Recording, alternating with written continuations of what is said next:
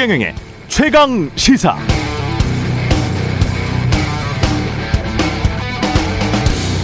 네, 여기에 동그란 호수를 둘러싸고 곳곳에 땅이 있습니다. 어떤 땅은 메말라서 지금 작물이 말라 죽기 직전이고, 어떤 땅은 아직 푸릇푸릇하네요. 단순하게 생각하면 농부는 당연히 말라 죽기 직전인 곳에 물을 풍부하게 뿌려줘야겠죠. 그런데 어쩝니까? 돈 별로 안 드는 펌프로 쉽게 물 대면 좋은데 돈이 많이 들어가야 됩니다. 어느 정도로 들어가야 되냐? 비유하자면 호수에 풍덩하고 커다란 금덩어리를 던져야 솟구쳐 튀어오른 물 세례로 일부 대지가 조금 적셔지는 그런 수준입니다. 그럼 어떻게 해야 할까요? 역시 이번에도 당연히 금덩어리를 메마른 땅 쪽 주변 호수에 던지는 게 낫겠죠? 그런데 어쩝니까? 알고 보니까 지표면 아래로 물이 흐르는 길이 있는데, 물을 만약 곳곳에 뿌려주면 전체 논밭이 풍성해질 수 있다는 겁니다. 그럼 어떻게 해야 할까요? 알 수가 없죠. 그럼 이제 우리는 지표면 아래 물이 진짜 흐르는지 아닌지 땅을 파봐야 할까요? 경제라는 한자의 경, 이 경이라는 단어 자체가 지표면 아래에 흐르는 물을 측정하는 실, 이런 뜻입니다. 그런데 현실적으로 우리는 지표면 아래에 물이 얼마나 흐르는지 땅을 파기 전까지는 알 수가 없습니다. 무엇보다 그렇게 땅 파는 동안 작물이 말라 죽으면 그 책임은 누가 지죠? 재난지원금, 선별이 났다, 전면이 났다. 정치적 논쟁은 이제 그만하시고 끝내는 게 어떨까요? 지금은 그냥 빨리 신속하게 물을 대는 게 나은 것 같습니다. 여러분은 어떻게 생각하십니까? 안녕하십니까? 저는 케이비에스 최경령입니다. 이월 십일 수요일, 세상에 이익이 되는 방송 최경령의 최강시사 출발합니다.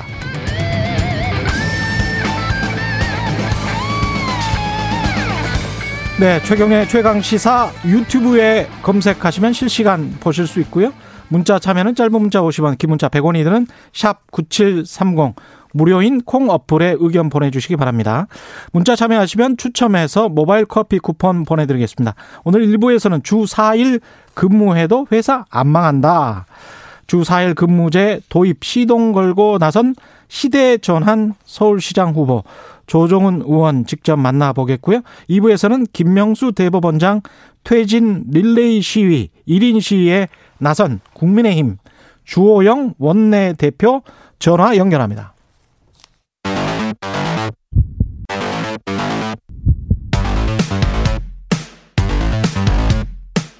오늘 아침 가장 뜨거운 뉴스, 뉴스 언박싱. 자, 오늘 아침 가장 뜨거운 뉴스, 뉴스 언박싱 시작합니다. 민동기 기자, 김민하 시사평론가 나왔습니다. 안녕하십니까? 안녕하십니까? 안녕하세요. 예, 오늘은 김은경 전 장관 법정 구속부터 시작해야 되겠습니다. 네, 예. 지금 직권남용, 업무방해 등의 혐의로 불구속 기소가 됐는데요. 어, 김은경 전 장관에게 징역 이 년 육 개월의 시정을 선고를 하고 어제 법정 구속이 됐습니다. 예. 같은 혐의로 재판에 넘겨진 신미숙 전 청와대 균형인사비서관에게는 징역 일 년 육 개월의 집행유예 삼 년이 선고가 됐는데요. 이 두 사람은 이천십칠 년부터 이천십구 년까지 이 환경부 직원들을, 직원들을 동원을 해서 박근혜 정부에서 임명된 환경부 산하 공공기관 임원 십여 명에게 사표를 내게 하고요. 예. 그 자리에 청와대와 환경부가 내정한 인사가 임명되도록 한 혐의를 받고 있는데요. 어제 재판부가 혐의를 부인하면서 명백한 사실에 대해서도 다르게 진술을 하고 증거를 인멸할 우려가 있다, 이렇게 음. 판단을 하면서 법정 구속을 했습니다. 김 전 장관 측은 이게 관행이다, 물론 뭐 관행이었기는 했죠. 근데 이제 관행, 관행이었기는 예. 했다고 볼 수 있는 부분도 있는데, 그리고 예. 그게 이제 김은경 전 장관 측의 항변이기도 했고요. 음. 이제 법원은 여기에 대해서는 이렇게 뭐 이 판단을 했습니다. 첫째로. 예. 어, 그 폐해가 매우 심해서 타파해야 할 불법적 관행이었다. 음. 그렇기 때문에 뭐 과거에 이제 이런 일이 있었다고 해도 지금 예. 이제 어떤 그 이 피고인들의 어떤 뭐 어, 정당한 행위를 정당화해주는 그런 내용은 아니다, 이렇게 강조를 했고, 음. 그리고 이렇게도 이제 얘기를 했습니다. 공공기관 운영에 관한 법률이 제정된 이천칠 년 이후에 이 사건처럼 대대적이고 계획적으로 사표를 받는 관행은 찾아볼 수 없다, 이렇게 또 판단을 했기 때문에 음. 이런 걸 기준으로 볼 때 이제 김은경 전 장관 측 주장은 뭐 전혀 받아들여지지 않았다, 이렇게 볼 수가 있겠고요. 그리고 이 사실은 사실은 과거에 좀 정치적 논쟁도 있었는데, 애초에 이제 이 사건을 환경부 블랙리스트다 이렇게 명명을 하지 않았습니까? 그랬죠. 근데 이 명명 자체는 사실 이제 보수 언론 등등이 음. 과거에 이제 박근혜 정부의 이제 문학의 블랙리스트에 빗대기 위해서 이제 이렇게 명명을 한 것이었죠. 아, 그렇습니다. 그렇죠. 예. 근데 사건의 본질은 이제 다르죠. 서로 이제 문학의 음. 블랙리스트와 이 환경부 블랙리스트는 이 환경부 블랙리스트 사건이 낙하산 인사에 관한 것이기 때문에 좀 예. 다르, 다른데 예. 그런데 이 당시에 청와대가 여기에 대해서 이제 반박을 하기를 이거는 블랙리스트가 아니라 합법적인 체크리스트였다. 뭐 이렇게 해서 음. 아 리스트는 리스트인데 그럼 무슨 리스트냐를 가지고 굉장히 논란이 많았습니다. 예. 근데 이제 무슨 리스트냐가 중요한 게 아니라 음. 결국 이게 의미하는 바는 뭐냐, 다시 벌어져야 될 일인 거냐 이걸 따졌을 때 음. 일단 재판부의 판단은 무슨 리스트든 다시는 일어나서는 안 되는 일이다에 방점을 찍은 그런 판결이다라고 봐야 되겠죠. 그거는 맞죠. 또. 그렇죠. 네. 근데 이제 검사나 판사들의 이른바 정관예우라고 하는 것도 어떻게 보면 불법인지 합법인지 편법인지는 모르겠지만 일종의 이제 재판 거래를 하는 거잖아요. 네. 예. 그런 것도 관행적으로 계속 이루어져 왔었는데 만약 이런 게 적발이 되면 공수처든 어디서든 간에 이런 것도 좀 엄벌백계 했으면 좋겠어요. 그러니까 이게 예. 일 심 판결이잖아요. 음. 그래서 뭐 항소심이 남아있긴 합니다만 예. 어찌됐든 관행적으로 지금 공공인사에 이런 식으로 많이 이루어져 왔었거든요. 음. 여기가 여기 일단 관행에 대해서 재판부가 실형을 선고를 했다는 점에서 일단 파장이 좀 클 것 같고, 근데 상, 항소심에서 조금 좀 논쟁이 좀 붙을 것 같긴 합니다. 이게 왜냐하면 그 김은경 전 장관을 지난 이천십구 년에 구속영장을 검찰이 청구했을 때 예. 그때 판사가 영장실질심사를 하면서요. 뭐라고 판단을, 그 판단을 했냐면은 공공기관 운영을 정상화하기 위한 인사수요 파악의 필요성 그리고 감찰 결과 일부 임원의 비위가 좀 드러났다. 예. 이런 점을 언급을 하면서 영장을 기각을 했거든요. 음. 그러니까 아마 항소심에서 또 이 부분을 가지고 굉장히 치열한 논쟁이 좀 벌어질 것 같습니다. 근데 이제 그런 사례도 있고 이제 현저하게 이제 지금 이제 공공기관의 어떤 채용에 관한 법률이 이제 위반한 사례 이미 분명하다 뭐 이런 사례도 있고 음. 좀 여러 가지 사례가 있는 거여서 상당히 그게 말씀하신 대로 논쟁의 지점 중에 하나일 것 같은데, 예를 들면 실제로 이제 청와대나 환경부가 이제 내정해 놓은 사람이 예. 서류 심사에서 탈락을 했는데 그 다음에 면접 심사에서 이 적합한 사람 없다 이렇게 다 무효시켜 놓고 재공고를 한다든지 음. 뭐 이런 사례들이 있고, 그 다음에 먼저 이 환경부 공무원들로 하여금 저 사람이 이제 이 심사에서 유리하도록 먼저 면접 자료나 이런 거를 좀 제공을 해라 이렇게 시킨 사실도 있고, 이런 것들이 이제 판결 내용에 들어가 있어서 이런 것들은 또 이제 말씀하신 어떤 그런 근거와는 또 다른 지점에서 이제 논쟁을 불러일으킬 만한 사례이기 때문에 음. 이게 결국은 어떤 방식으로든 좀 어, 처벌, 이 유죄의 대상이 되는 것은 좀 피할 수 없었던 그런 일인 것 같습니다. 그러니까 좀 심했다. 편법이 아니고 불법의 선으로 들어가 버렸다. 뭐 이렇게 판단을 한 거죠. 네. 그 정도가 예. 상당히 심했던 거죠, 사실. 음. 그 징벌적 손해배상 제도 관련해서 여러 가지 이야기가 나오고 있는 것 같은데요. 그 이야기 해볼까요? 더불어민주당이 징벌적 손해배상을 청구할 수 있는 대상에요. 음. 언론하고 포털 사업자를 포함을 시켰습니다. 예. 관련 법안을 이월 임시국회에서 처리하겠다라고 밝혔는데, 언론에 대한 그 징벌적 손해배상이 여당의 입법 계획으로 구체화되는 것은 이번이 처음입니다. 예. 그러니까 언론의 허위 왜곡 보도에 대해서 금전적 책임을 제도화하겠다는 게 민주당의 구상인데요. 음. 어, 지금 뭐 이 내용을 보면 민주당이 추진하고 있는 게 이른바 그 육 대 언론개혁법인데 예. 여기에는 정정보도 크기를 기사의 한 반 정도로 의무화하는 방안도 포함이 되어 있고요. 정정보도의 크기? 네. 예. 그리고 명예훼손성 인터넷 기사에 대해서는 열람을 차단하는 그런 청구권, 이것도 이제 포함이 되어 있고. 명예훼손성?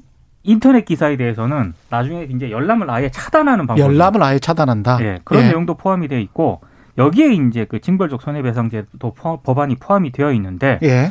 어, 이런저런 지금 언론, 언론, 언론 보도를 보니까, 음. 아, 굉장히 언론을 좀 단합하려 한다라고 상당히 좀 강하게 좀 비판을 하고 있습니다. 이게 결국은 판단을 누가 하느냐, 명예훼손이냐 아닌가의 판단을 뭐 정부 쪽에서, 물론 이제 정부는 뭐 중립적인 어떤 곳에서 언론 그렇죠. 중재이나 뭐 이런 곳에서 할 것이다 이렇게 말을 하겠지만, 그 판단에 따라서 이게 명예훼손이냐 아니냐로 나뉘는 게, 이게 언론 자유를 저촉할 수도 있는 요지는 있다라는 게 항상 논쟁이 되어 왔으니까요. 예. 그렇죠. 근데 이게 명예훼손이라든지 예. 차라리 이렇게 뭔가 법률적인 쟁점이 명확한 문제면은 음. 뭐 사실 그래도 이제 나중에라도 이제 뭐 잘못된 걸 바로잡을 수 있고 한데, 예를 들면 가짜 뉴스, 뭐 잘못된 정보 이렇게 음. 규정할 때 예.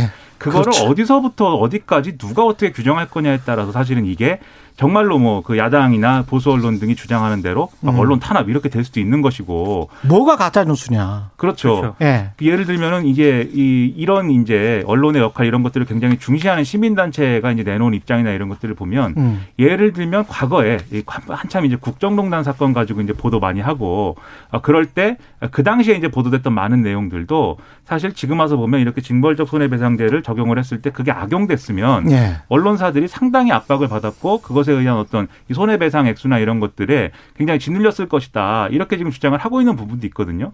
그래서 결론적으로 측면도 분명히 있을 거예요. 그렇죠. 예. 그래서 결론적으로 언론이 굉장히 음. 지금까지 어떤 보도 행태나 이런 데 있어서 굉장히 문제를 많이 드러내왔기 때문에 음. 결국은 논의가 징벌적 손해배상제까지 간 것 이것을 이제 부인할 수 없는 이제 현실인데 음. 거기서 지금 이제 말씀드린 가짜 뉴스를 어떻게 규정할 거냐 누가 어떻게 규정할 거냐 이거를 굉장히 세밀하게 원칙적으로 음. 잘 만들지 않으면은 계속해서 이 문제와 관련된 논쟁은 좀 계속 될 것 같습니다. 그리고 언론계도 사실은 이게 징벌적 손해배상제가 필요하냐 안 필요하냐에 대해서도 사실은 이 의견이 분분한 걸로 저는 알고 있거든요. 그렇죠. 상당히 예. 머리가 아픈 문제입니다 이게. 제가 미국에서 언론법도 좀 공부를 했었는데 이 학식이, 언론... 학식이 높으십니다. 네.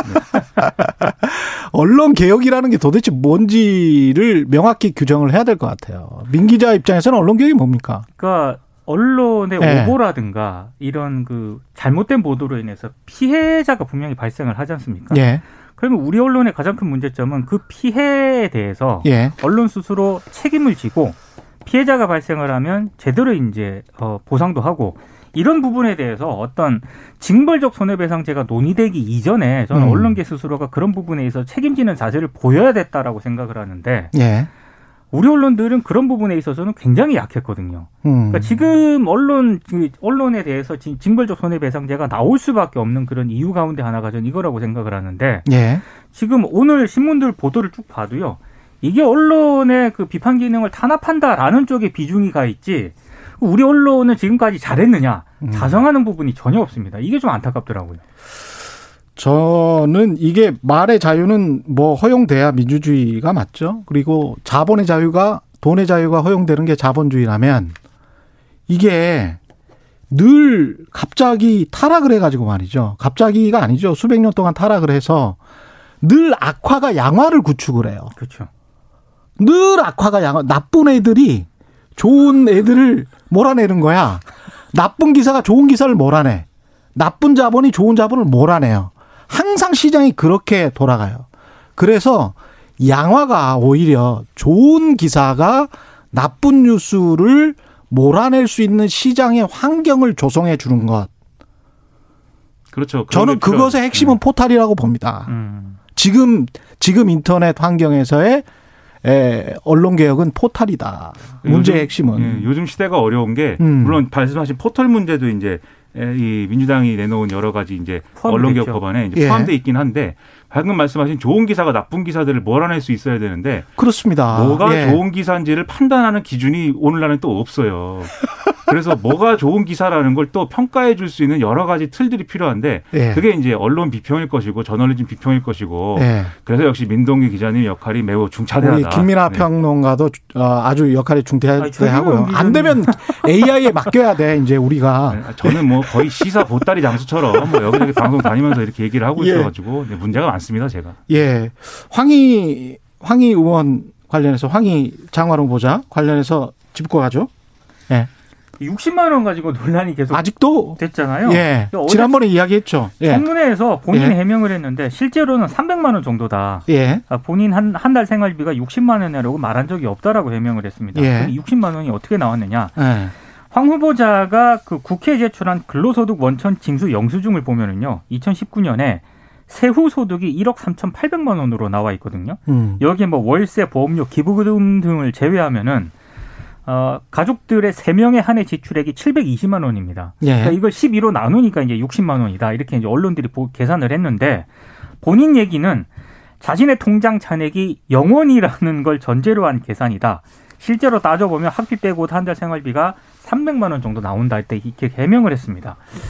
이게 장관 후보하고 무슨 어떤 연결 지점이 있어가지고 이렇게 큰 논란이 됐죠? 그러니까 지금 뭐 네. 야당과 보수 언론이 이제 제기하고 싶은 문제는 네. 황희 후보자의 이제 네. 재산 형성 과정과 그 내용을 지금 문제 제기를 하고 싶은 건데 사실 시작이 저는 좀 뭐 이상하다고 생각을 하는 게 음. 이게 방금 말씀하신 이 내용의 근거가 근로소득 원천징수 영수증 아닙니까? 예. 근데 그 근로소득 원천징수 영수증이라는 것은 이 사람의 근로소득에서 소득세 얼마나 매길 거냐의 근거를 한정해 놓은 서류거든요. 음. 근데 거기에 이제 신용카드 부분이 있어요. 그래서 신용카드를 이 사람이 한 해에 이 사람이 얼마나 썼느냐가 들어가게 되어 있는데 그게 왜 들어가는 거냐면 그게 공제의 대상이기 때문입니다. 아. 그러니까 사실 이게 만약에 신용카드가 여기서 축소돼서 들어갔다든지 그렇다면 음. 황희 후보자는 안 내도 될 세금을 더 낸 거죠. 예, 그러네요. 그러니까 그런 내용의 이제 서류이기 때문에 이것만 가지고 이 사람이 한 해 동안 생활비 쓴 게 칠백이십만 원이다 이렇게 접근하는 게 사실은 일차원적인 것이고 왜냐하면 이게 잘못되어 있는 걸 수도 있는 거니까. 음. 그리고 실제로 어제 문체부가 이제 해명한 거에 보면은 배우자가 쓴 카드 육백팔십만 원인가가 여기 안 들어가 있기 때문에 예. 그것도 합쳐가지고 이 생활비를 계산해야 된다 뭐 이렇게 설명을 하고 있거든요. 예. 아마 배우자 카드 사용 내역이 안 들어가 있는 거는 뭐 어떤 실수나 뭐 이런 걸로 누락이 됐든지 음. 아니면 배우자가 다른 뭐 근로소득이 또 있어서 음. 거기서 뭐 그 액수가 소득공제가 되고 있든지 뭐 이런 이유가 또 있겠죠. 음. 근데 이런 거를 다 뒤섞어서 황희 후보자가 한 달에 육십만 원밖에 안 썼다라고 거짓 신고를 했다 이렇게 가는 게 저는 애초에 문제 제기가 좀 이상한 문제 제기다 이렇게 보고 그리고 그걸 또 해명하는 과정에서 해명이 좀 문제가 있었어요. 그렇죠. 황희 후보자가 이러저러한 상황이다라고 설명을 잘했어야 되는데 그게 아니라 나는 원래 검소하다, 검소하게 예. 살았다 이렇게 예. 얘기가 나오고 명절에 선물이 많이 들어온다. 그렇죠. 황희 후보자 입장에서는 이게 병가내고 휴가한 거 가족들이랑 휴가한 거 그게 훨씬 더 도덕성에 치명적인 거 아닙니까? 그래서 본인이 어제 청 문에서 예. 그 부분은 사과를 했습니다. 아, 그 부분은? 네. 그 아, 부분은 그... 잘못된 것이다라고 사과를 하더라고요. 아니, 누가 봐도 그건 이상한 거죠. 예, 말이 안 되는 거지. 예. 예. 그러니까 여행을 가, 그 병가라는 것도 사실 국회의원의 병가라는 건 또 일반적으로 우리가 회사 다닐 때는 병가랑은 또 다르거든요. 우리는 예. 진단서 첨부해야 되고 뭐 이렇게 해야 되는데 예. 거기는 국회의원이 그냥 나는 병가다라고 쓰면 그냥 병간가 보다 하는 그 기관입니다. 국회가. 음. 그래서 사실 여행을 가느라고 뭐 본회의를 안 갔다 이런 좀 어폐가 있는 게 음. 어, 여행을 가는 가자고 한 게 먼저이고 이제 본회의가 잡힌 게 그 다음이어서 예. 그게 뭐 그렇게 된 거긴 하지만 음. 사유를 병가라고 쓰는 건 안 되고 사유를 뭐 여행이라고 쓰든지 나는 무단으로 안 갑니다 이렇게 썼어야 맞는 거예요 사실은. 예. 근데 그런 점에서 있어서는 좀 부도덕한 행위였는데 이것도 사실은 황희 후보자는 보좌관이 실수한 것이다라고 해명을 하고 있어서 예. 여러모로 빈축을 하고 있습니다. 여기까지 해야 되겠습니다. 오구이구 님은 김민하 평론가 말씀 들으면 괜히 웃음이 나요 이러셨는데 김민하. 김민하 평론가입니다. 예. 제가 좀 웃깁니다. 예. 뉴스 언박싱 민동기 기자 김민하 평론가였습니다. 예. 케이비에스 일 라디오 최경영의 최강시사. 지금 듣고 계신 시각 일곱 시 삼십칠 분입니다.